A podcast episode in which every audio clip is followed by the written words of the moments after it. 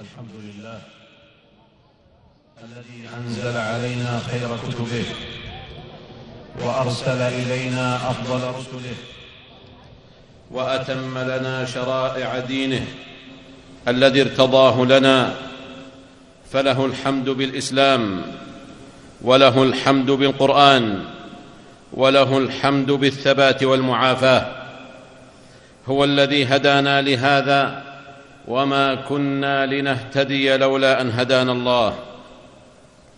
واشهد ان لا اله الا الله وحده لا شريك له.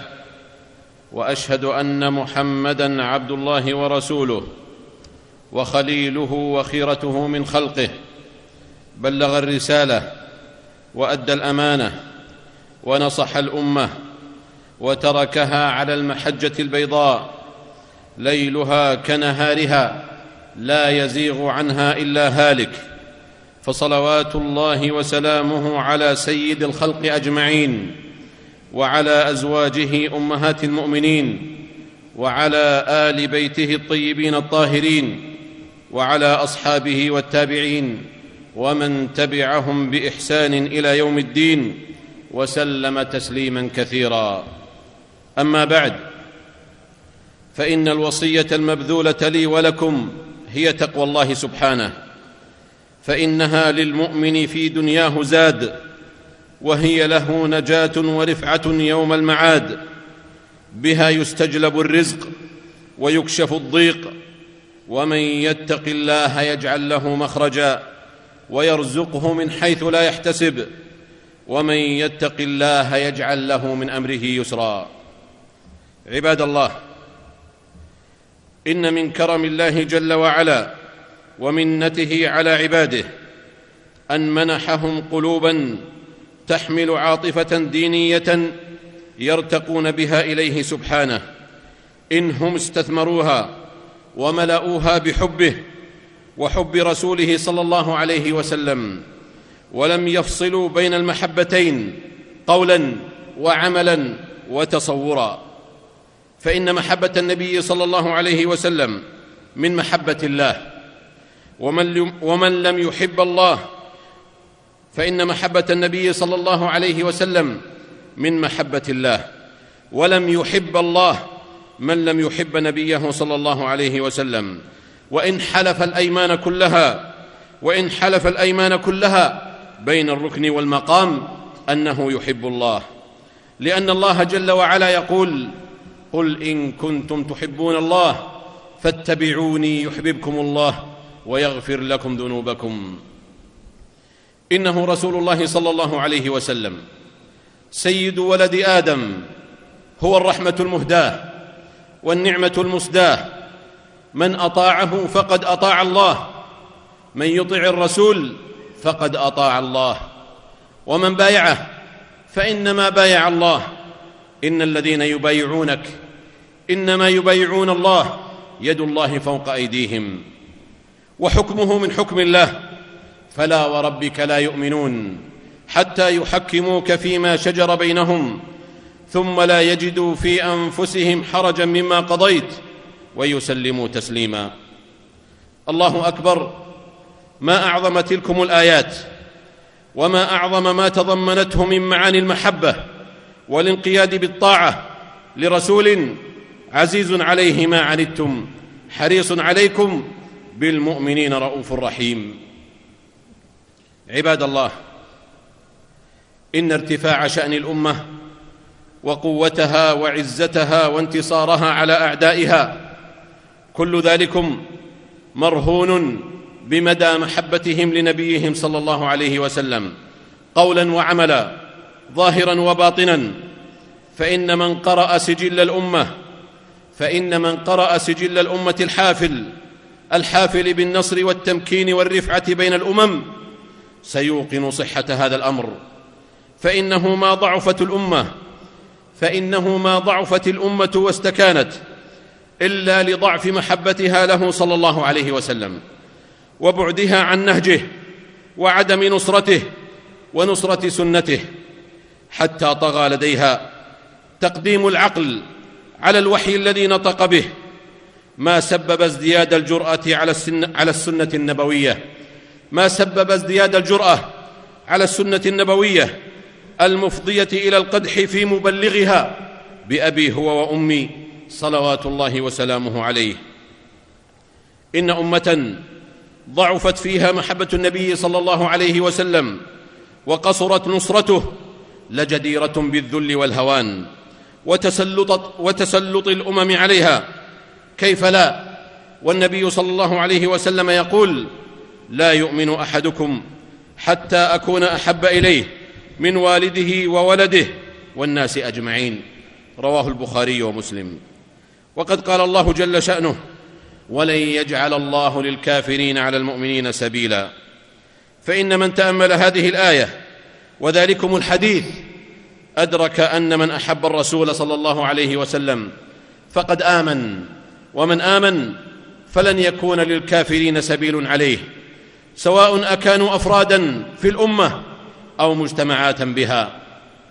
وليس بلازم من هذا الأمر أن الأمة إذا ضعفت لضعف تحقيق محبة النبي صلى الله عليه وسلم ونصرته أنه دليل على كرهها له. كلا فهذا فهم مغلوط. وإنما المراد غياب كمال المحبة التي تجعل أمره وحكمه ونصرته مقدم على كل شيء. فإن الشرور إنما ترهن بكمال المحبة له صلى الله عليه وسلم وجودا وعدما. فقد قال الله جل وعلا فليحذر الذين يخالفون عن أمره أن تصيبهم فتنة أو يصيبهم عذاب أليم. كان النبي صلى الله عليه وسلم ممسكا بيد عمر رضي الله عنه فقال له عمر يا رسول الله لأنت أحب إلي من كل شيء إلا من نفسي. فقال النبي صلى الله عليه وسلم والذي نفسي بيده حتى أكون أحب إليك من نفسك. فقال له عمر فإنه الآن والله لأنت أحب إلي من نفسي. فقال النبي صلى الله عليه وسلم الآن يا عمر رواه البخاري. قال شيخ الإسلام ابن تيمية رحمه الله إن قيام المدحة والثناء عليه والتعظيم والتوقير له صلى الله عليه وسلم قيام الدين كله وسقوط ذلك سقوط الدين كله. فتأملوا يا رعاكم الله كلام شيخ الإسلام تأمل من يعي واقع أمته ثم ليتذكر قول الله عن نبيه صلى الله عليه وسلم وإن تطيعوه تهتدوا. إن محبة النبي صلى الله عليه وسلم ليست ضربا من الخيال ولا هي من التكليف بما لا يطاق وإنما هي روحانية وانشراح وسعادة لا يحس بها إلا من رزقها ولا يزهد فيها ويهون من شأنها إلا من كان قلبه لضخ الدم فحسب.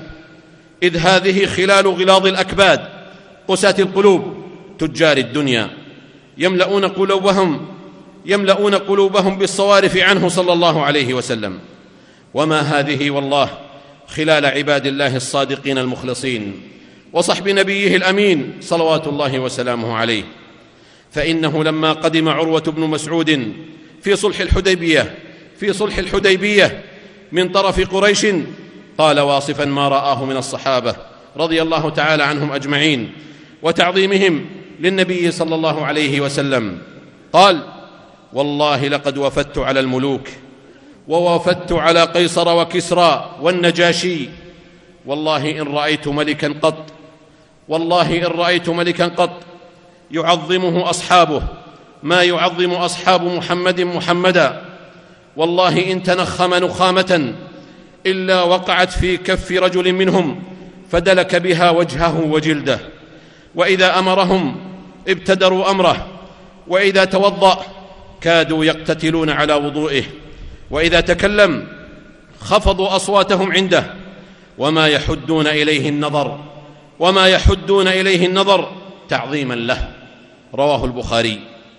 وفي نفس القصة عند البخاري أيضا أن عروة جعل يحدث النبي صلى الله عليه وسلم ويشير بيده إليه حتى تمس لحية النبي صلى الله عليه وسلم.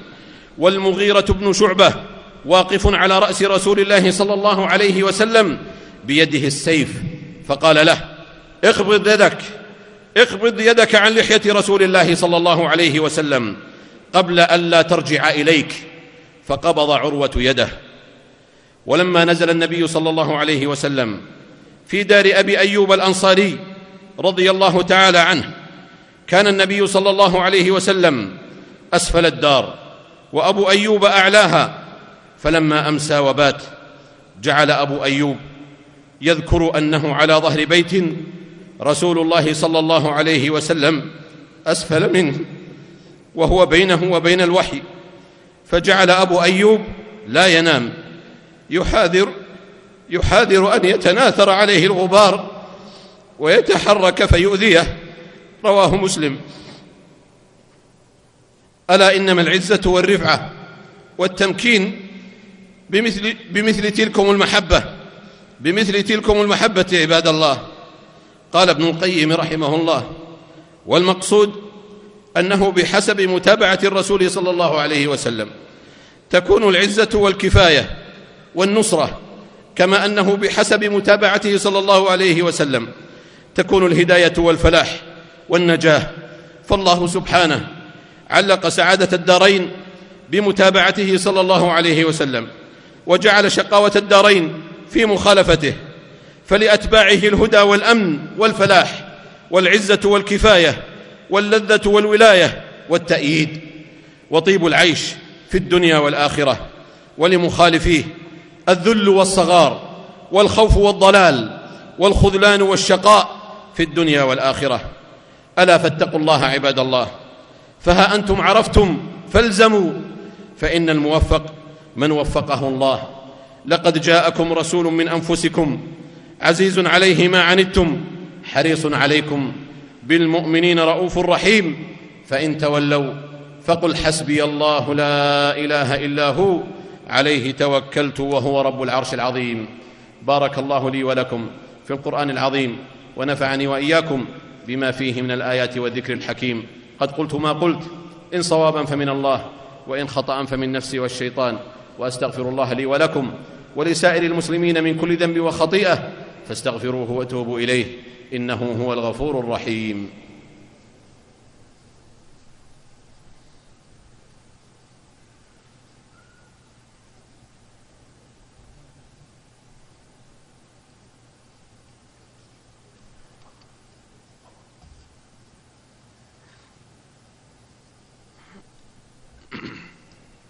الحمد لله على إحسانه والشكر له على توفيقه وامتنانه وبعد فاتقوا الله عباد الله واعلموا أن محبة النبي صلى الله عليه وسلم دون اتباعه ما هي إلا ادعاء محض لا يجاوز ترقوه مدعيها وإلا فأين المتكبر من مح عن محبة النبي صلى الله عليه وسلم وقد علم أنه صلى الله عليه وسلم خير من تواضع لله.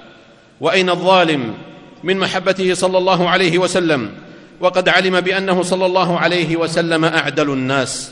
وأين الخائن؟ وأين السارق والقاتل؟ وغيرهم كثير وكثير. اوليس أوليس من الخيبة والخسران أن يكون الجماد والبهائم أعظم استحضارا لمقام نبوته صلى الله عليه وسلم من بعض البشر ذوي العقول والأفهام. فقد جاء عند مسلم في صحيحه أن النبي صلى الله عليه وسلم قال إني لأعرف حجرا بمكة كان يسلم علي قبل أن أبعث. إني لأعرفه الآن. وعند الترمذي عن علي رضي الله تعالى عنه قال كنت مع النبي صلى الله عليه وسلم بمكة فخرجنا في بعض نواحيها. فما استقبله فما استقبله جبل ولا شجر إلا وهو يقول السلام عليك يا رسول الله. وعند البخاري في صحيحه كان النبي صلى الله عليه وسلم يخطب إلى جذع فلما اتخذ المنبر تحول إليه فحن الجذع حنين العشار فأتاه فمسح يده عليه يسكته حتى سكت. وإن تعجبوا وإن تعجبوا عباد الله من سلام الجمادات وحنينها إليه فعجب دخول النبي صلى الله عليه وسلم حائطا لرجل من الأنصار فإذا جمل فلما رأى النبي صلى الله عليه وسلم حن وذرفت عيناه فأتاه النبي صلى الله عليه وسلم فمسح ذفراه أي أصل أذنيه فسكت فقال من رب هذا الجمل؟ لمن هذا الجمل؟ فجاء فتى من الأنصار فقال لي يا رسول الله. فقال أفلا تتقي الله في هذه البهيمة التي ملكك الله إياها؟ فإنه شكا إلي أنك تجيعه وتدئبه أي تتعبه. رواه أحمد وأبو داود. فلا إله إلا الله فلا إله إلا الله. إن المرء لا يستحي أن يسمع أن يستمع إلى تعظيم النبي صلى الله عليه وسلم. من قبل خلق غير مكلف. في حين إن نفوسنا في حين إن نفوسنا قاصرة عن ذلكم التعظيم الذي أودى بنا إلى التخاذل عن نصرته وحماية جنابه من الاستهزاء به والقدح في سنته وشرعته. أي قسوة نودعها قلوبنا تجاه نبينا صلى الله عليه وسلم. ألا رحم الله الحسن البصري حين قال يا معشر المسلمين الخشبة تحن إلى رسول الله صلى الله عليه وسلم شوقا إلى لقائه فأنتم أحق أن تشتاقوا إليه. فكيف يا عباد الله؟ فكيف يشتاق إليه؟ من لا يحبه؟ وكيف يشتاق إليه؟ من لا ينصره؟ وكيف يشتاق إليه؟ من يستثقل أمره ونهيه؟ إنه لن يشتاق إليه إلا قوم سرى حبه صلى الله عليه وسلم في دمائهم وجرى في عروقهم وملك ألسنتهم وأفئدتهم حتى يقول قائلهم فإن أبي ووالده وعرضي لعرض محمد منكم وقاء. إن رسولنا صلى الله عليه وسلم لن يضيره سخرية الساخرين ولا استكبار المعاندين فإن الله قد كفاه ذلكم بقوله إنا كفيناك المستهزئين. بل إن شيخ الإسلام رحمه الله تعالى ذكر عن بعض السلف أنهم كانوا يتباشرون بتعجيل الفتح والعزة والتمكين إذا سمعوا الكفار يقعون في النبي صلى الله عليه وسلم ويستهزئون به لأن الله قال لنبيه صلى الله عليه وسلم إن شانئك هو الأبتر. وهذه هي عاقبه كل من استهزأ برسل الله. ولقد استهزئ برسل من قبلك فحاق بالذين سخروا منهم ما كانوا به يستهزئون. وإنما يضير ذلكم الاستهزاء وإنما يضير ذلكم الاستهزاء إيماننا به ويمتحن قلوبنا للتقوى ويجعل فلاحنا أمة الإسلام مرهونا بتحقق قول الله. فالذين آمنوا به وعزروه ونصروه واتبعوا النور الذي أنزل معه أولئك هم المفلحون. وليس هوائي نازعا عن ثنائه لعلي به في جنة الخلد أخلد. مع المصطفى أرجو بذاك جواره وفي نيل ذاك اليوم أسعى وأجهد. هذا وصلوا رحمكم الله على خير البرية وأزكى البشرية. محمد بن عبد الله صاحب الحوض والشفاعة فقد أمركم الله بأمر بدأ فيه بنفسه. وثنى بملائكته المسبحة بقدسه وايه بكم أيها المؤمنون. فقال جل وعلا يا أيها الذين آمنوا صلوا عليه وسلموا تسليما. اللهم صل وسلم على عبدك ورسولك محمد صاحب الوجه الأنور والجبين الأزهر. وارض اللهم عن خلفائه الأربعة أبي بكر وعمر وعثمان وعلي وعن سائر صحابة نبيك محمد صلى الله عليه وسلم وعن التابعين ومن تبعهم بإحسان إلى يوم الدين وعنا معهم بعفوك وجودك وكرمك يا أرحم الراحمين. اللهم أعز الإسلام والمسلمين. اللهم أعز الإسلام والمسلمين. اللهم أعز الإسلام والمسلمين. واخذل الشرك والمشركين. اللهم انصر دينك وكتابك وسنة نبيك وعبادك المؤمنين. اللهم فرج هم المهمومين من المسلمين ونفس كرب المكروبين واقض الدين عن المدينين واشف مرضانا ومرضى المسلمين برحمتك يا أرحم الراحمين. اللهم آمنا في أوطاننا وأصلح أئمتنا وولاة أمورنا واجعل ولايتنا في من خافك واتقاك واتبع رضاك يا رب العالمين. اللهم اشف ولي أمرنا اللهم اشفه وألبسه الصحة والعافية. يا ذا الجلال والإكرام اللهم آت نفوسنا تقواها وزكها أنت خير من زكاها أنت وليها ومولاها يا ذا الجلال والإكرام. اللهم من أرادنا وأراد الإسلام والمسلمين بسوء فاشغله بنفسه واجعل كيده في نحره يا سميع الدعاء. ربنا آتنا في الدنيا حسنة وفي الآخرة حسنة وقنا عذاب النار. سبحان ربنا رب العزة عما يصفون وسلام على المرسلين وآخر دعوانا أن الحمد لله رب العالمين.